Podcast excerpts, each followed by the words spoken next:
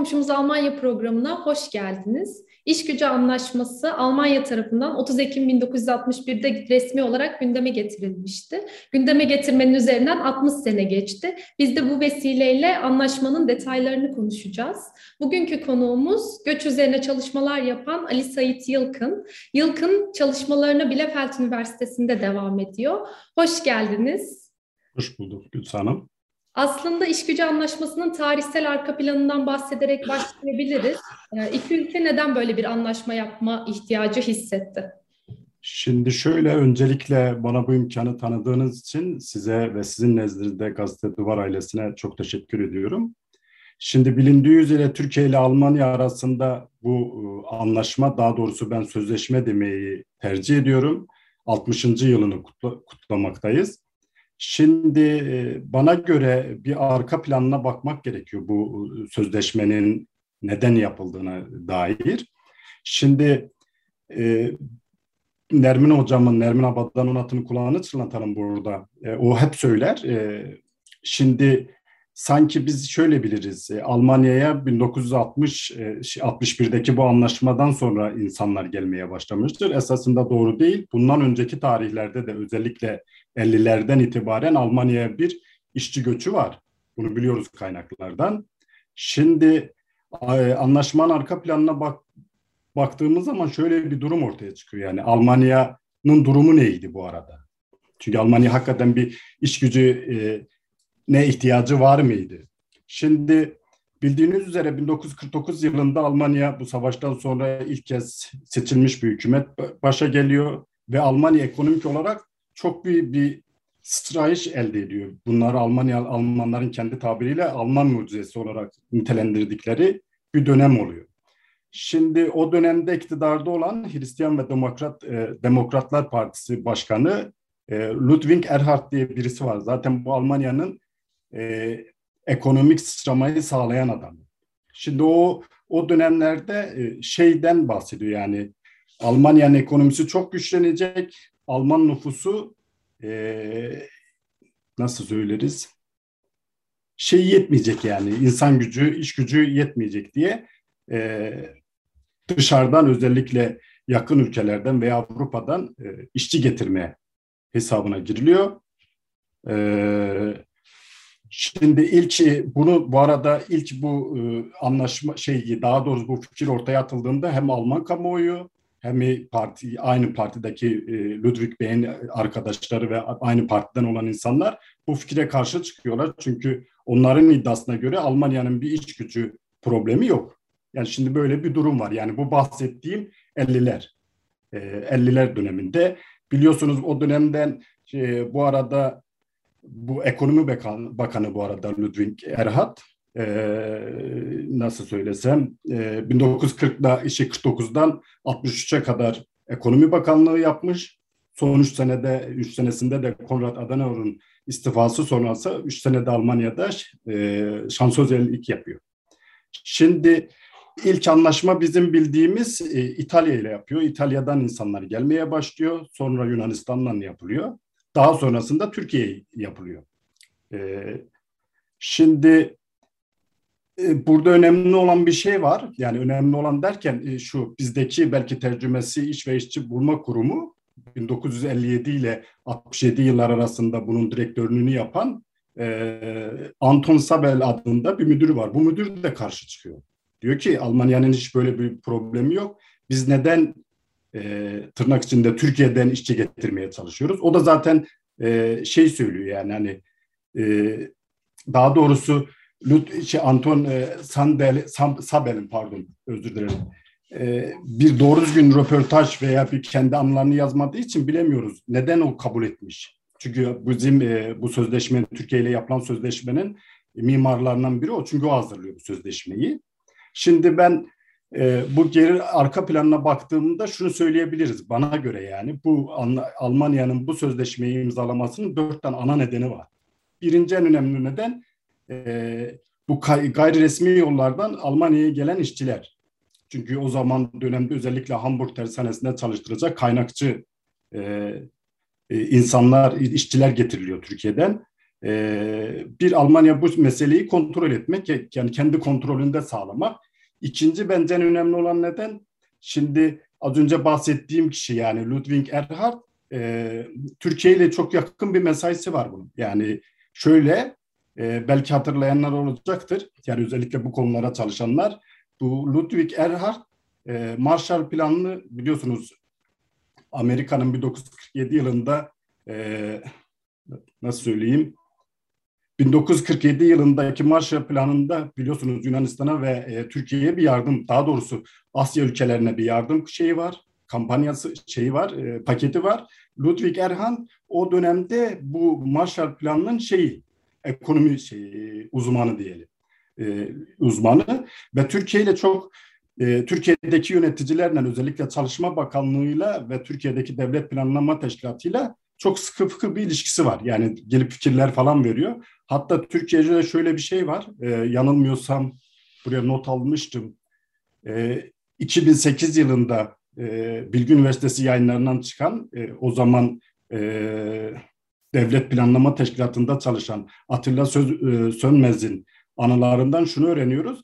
1959 yılında e, Ludwig Bey e, İstanbul'a geliyor ve bunlar kendi aralarında yani resmi ziyaret için geliyor. Bunlar kendi aralarında sohbet ederken Türkiye'nin kalkınmasının ancak belli beş, beşer yani beş yıllık kalkınma planları yapmasıyla çözebileceğini söylüyor. O da zaten diyor ki biz 1963 ile 67 arasındaki bu beş yıllık kalkınma planını Ludwig Bey'in önerisiyle yaptık.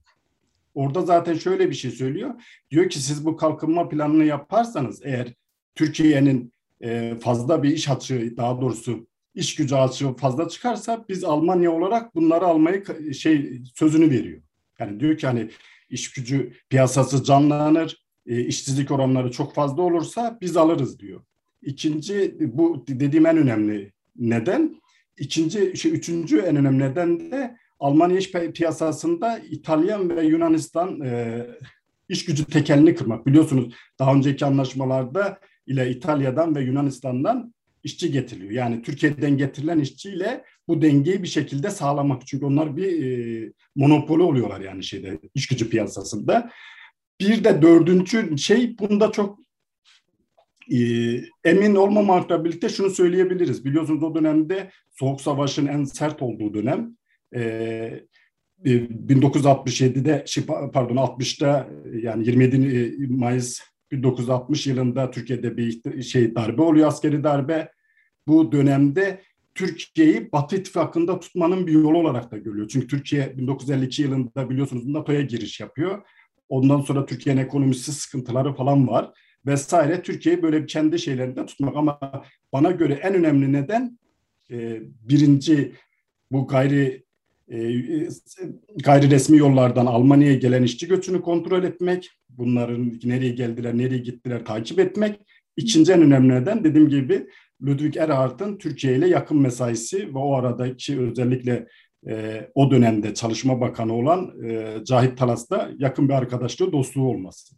Çünkü bunlar daha öncesinden de birbirlerini tanıyorlar yani. Özellikle 30'lar 40'lı dönemlerde e, okul arkadaşları değil ama aynı ortamlarda bulunan insanlar. Peki anlaşma kaç maddeden oluşuyordu ve e, iki ülkenin yükümlülükleri... Şimdi isterseniz ona girmeden önce bir de Türkiye tarafına bakalım hızlı şekilde zamanınızı almadan.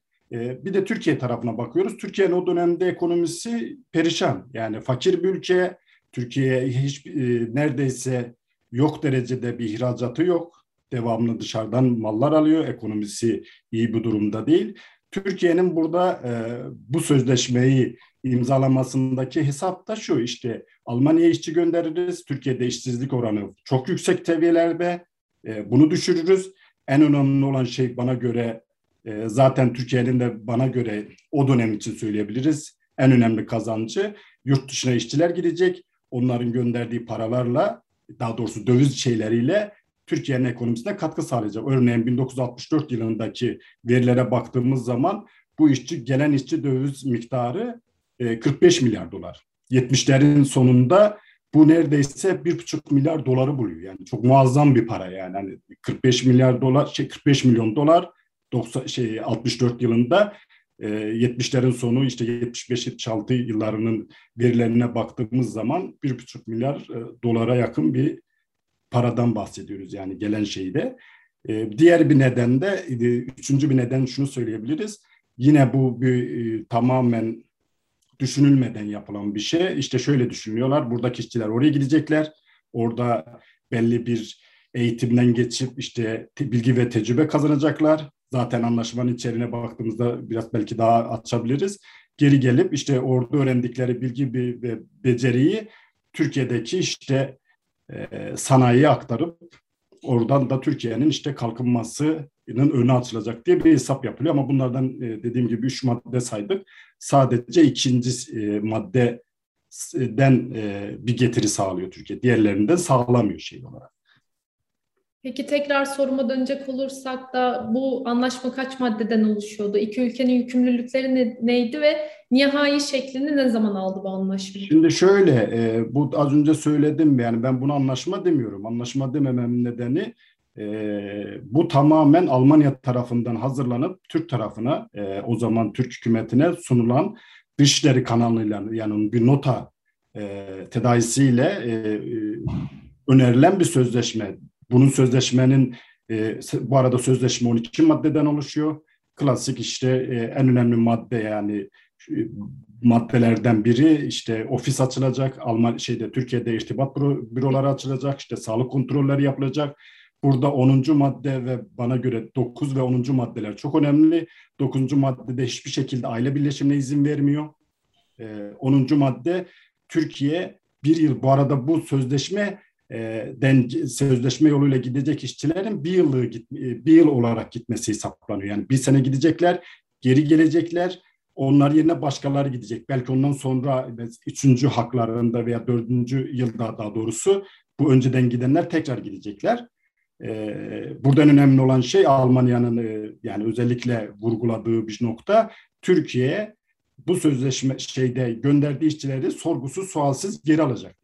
Yani dedi, az önce bahsettim ya bir tamamen bir sözleşme yani. Hani ben e, bunu şeye benzetiyorum. Bir kira sözleşmesi gibi yani ev sahibiyle kiracı bir anlaşma yapıyor. Biliyorsunuz o e, kontratta kiracının lehine olan hiçbir madde yoktur. Bütün e, şey e, maddeler kira şey ev sahibini korur. Bu mantık da böyle. Bu arada 12 maddeden bahsettik. Bunlar e, e, zaten Almanya Türkiye tarafına sunuyor. E, bunun bu arada şeylerine baktığımız zaman tarihsel sürecine baktığımızda 1961'in Şubat ayında başladığı anlaşılıyor. Çünkü o arada e, Alman Çalışma Bakanlığı e, Dışişleri Bakanlığı'na, İçişleri Bakanlığı'na soruyor. Biz böyle böyle bir şey yapmayı planlıyoruz. Siz ne diyorsunuz diye. Sonra Haziran ayında Türk tarafına sunuluyor. Oradan sizin bir ekleyeceğini çıkartacağınız var mı diye. Türkiye'de zaten çok bekleyecek, çıkaracak durumu olmuyor. Çünkü o arada Türkiye dediğim gibi askeri bir darbeyle yönetilmekte. Yani daha doğrusu partiler üstü bir hükümet var. Yani Türkiye arada kendi derdinde yani. Hani şeyde değil yani hani e, bu meselenin oturup e, detaylarını e, daha doğrusu pazarlık yapma şeyi yok masada. Onun için ben buna sözleşme diyorum, anlaşma demiyorum yani. Ama 64 senesinde sanırım tekrardan işte bir araya geliş işte şöyle oluyor. O arada işte Türk tarafına gönderiliyor. İşte daha Bonn Büyükelçiliği vasıtasıyla işte bir eklemeniz şeyiniz var mı? Sizin çekinceniz var mı diye. Çünkü Türkiye hiçbir şey ekleyip şey yapmıyor. Ee, Türk tarafına Ekim ayında dediğim gibi gönderiliyor. Bu arada orada unutmam şey, belirtmekte fayda var. Türkiye bir seçim hat, e, kampanyası döneminde bu dönemde çünkü orada ilk kez darbeden sonra bir e, serbest seçimler yapılıyor. E, yani bu anlaşmadan e, anlaşmanın imzalanmasından 15 gün önce de Türkiye'de bir seçim oluyor. İşte o arada e, 30 Ekim 1961'de e, anlaşma imzalanıyor. Seçilmiş hükümet tarafından değil. Çünkü orada bir koalisyon hükümetine gidiyor Türkiye. E, o zamanın döneminde e, Çalışma Bakanı olan Cahit Talas tarafından imzalanıyor bu anlaşma. Bu anlaşma buraya kadar böyle devam ediyor yani. O arada ilk e, gidenler falan var anlaşmadan sonra. Bu arada belki bir dipnot olarak şunu söyleyebiliriz. Anlaşma geriye dönük yani 1 Eylül'den itibaren başlatılıyor. Yani 1960, 61 1 Eylül itibariyle başlanıyor. Biliyorsunuz anlaşma 30 Ekim'de imzalanmıştı. Yaklaşık iki ay öncesinden e, bir dönüş yapılıyor. Bu da da nedeni dediğim gibi Almanya e, Şubat ayında başladığı için bu e, hazırlıklara zaten ofis falan kurulmuş, e, görüşmeler işte işçi seçim falan başlamış. Anlaşmanın ana e, ekseni bu şekilde devam ediyor yani. Hani ekleyeceğimiz e, bir şey var mı? Dediğim gibi anlaşma 12 maddeden oluşuyor. Çok da üzerinde konuşacak, çok teknik kelimeler çünkü yani irtibat bürosu açılacak, işte e, memurların maaşını kim ödeyecek şunları falan falan yani. Ama en önemli orada olan madde 9 ve 10. maddeler yani. Peki daha sonraki değişiklikler hakkında Şimdi bu bunun şöyle bir şey oluyor. Dediğim gibi o zaman yine Nermin hocamın kulağını çınlatalım. Ee, o zaman bu arada göçten falan bahseden falan yok. Daha doğrusu göç literatürü yok o dönemde. Yani bu giden işçilere e, göç ettiler diye bir tanımlama yapılmıyor. Hep işçi, misafir işçi bu arada. Onu da belirtmekte fayda var. Misafir işçi olarak görülüyor. E, kısa zamanlı gittiği hesaplanıyor. Dediğim gibi bir sözleşme olduğu için bir sene, bir buçuk sene, iki senede geri döneceklerini hesaplanıyor. Ama ondan sonra işin rengi farklı oluyor. Çünkü gidenler dönmek istemiyor. Özellikle işverenler, Alman tarafında işverenler e, bu gelen işçileri geri göndermek istemiyor. Çünkü bunların yeni gelenleri bir daha eğitmek zorunda.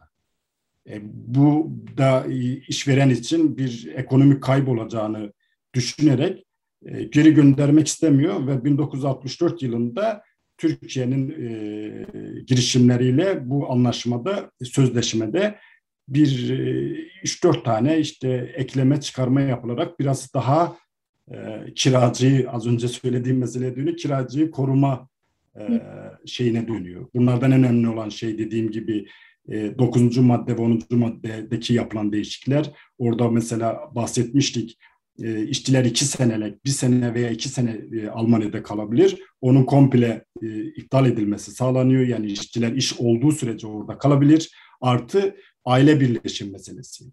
E, ve bir en önemli olan bir üçüncü madde daha da önemli bir madde. Hala çünkü günümüzde Türkiye bu maddeye dayanarak Avrupa'da yaşayan kendi vatandaşlarını korumaya çalışıyor. İkinci madde. Bu da ikinci madde şey diyor yani Almanya'ya yani yurt dışında yaşayan e, Türkiye Cumhuriyeti vatandaşları için Türkiye gerekli gördüğü takdirde kendi memurunu gönderebilir. Yani burada en önemli olan şey dil öğrenimi, İkincisi bu şu anda da Almanya ve Fransa'da çok tartışılan DİTİP meselesi yani din adamı gönderme meselesi. Türkiye şu anda e, onu yapıyor yani Almanya ve Fransa'ya e, daki arada tartışmalarda hep şey diyor yani 1961'de imzalan ve 70, 64'te de yenilenen bu sözleşmede benim böyle bir hakkım var. Evet o anlaşmanın şeyinde de Türkiye'ye memur gönderme özellikle e, bahsettiğim gibi öğretmen ve din adamı gönderme e, hakkını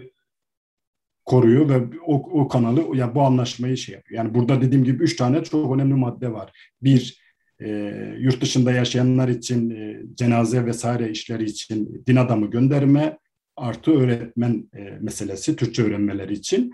E, diğer bir dokuzuncu madde e, işçilerin kalış süresi uzatılıyor. 10. maddede aile birleşiminin önü açılıyor. Yani bizim 1964 yılına kadar gördüğümüz dönemde böyle bir değişiklik oluyor yani. O da zaten sonra... Sonra olan değişim değil mi bu?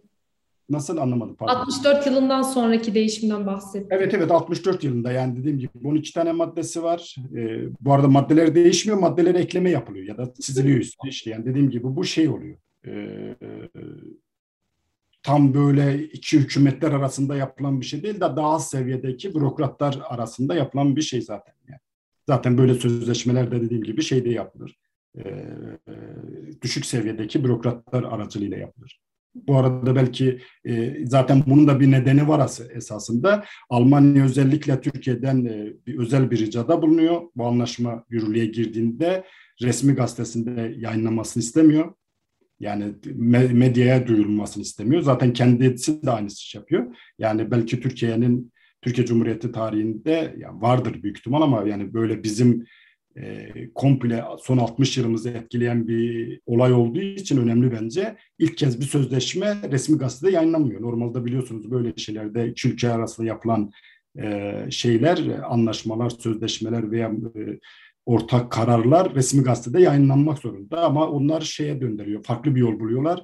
işte başka kanunların içinde e, meclisten geçiriliyor. Yani göze çarpmıyor. Yani orada o, o ne olduğunu bilmez, kimse bilmiyor. Mesela bunu bulmak zor şu anda anlaşmayı. Çok az bir süremiz kaldığı için bunun da nedenini açıklayıp yani neden böyle gizli saklı yapılıyor? Yani az önce bahsettiğim meseleye döndürdük. Yani çünkü Almanya'da büyük bir tartışma çıkıyor bu işçilerin gelme meselesinde. Özellikle Alman e, işçi sendikalar birliği bu şeye karşı çıkıyor. Onların karşı çıkmasının nedeni de gelen yurt dışından gelecek e, yabancı iş gücü Alman iş gücü piyasasında işçi ücretlerini düşüreceği hesabında. Ve Hı.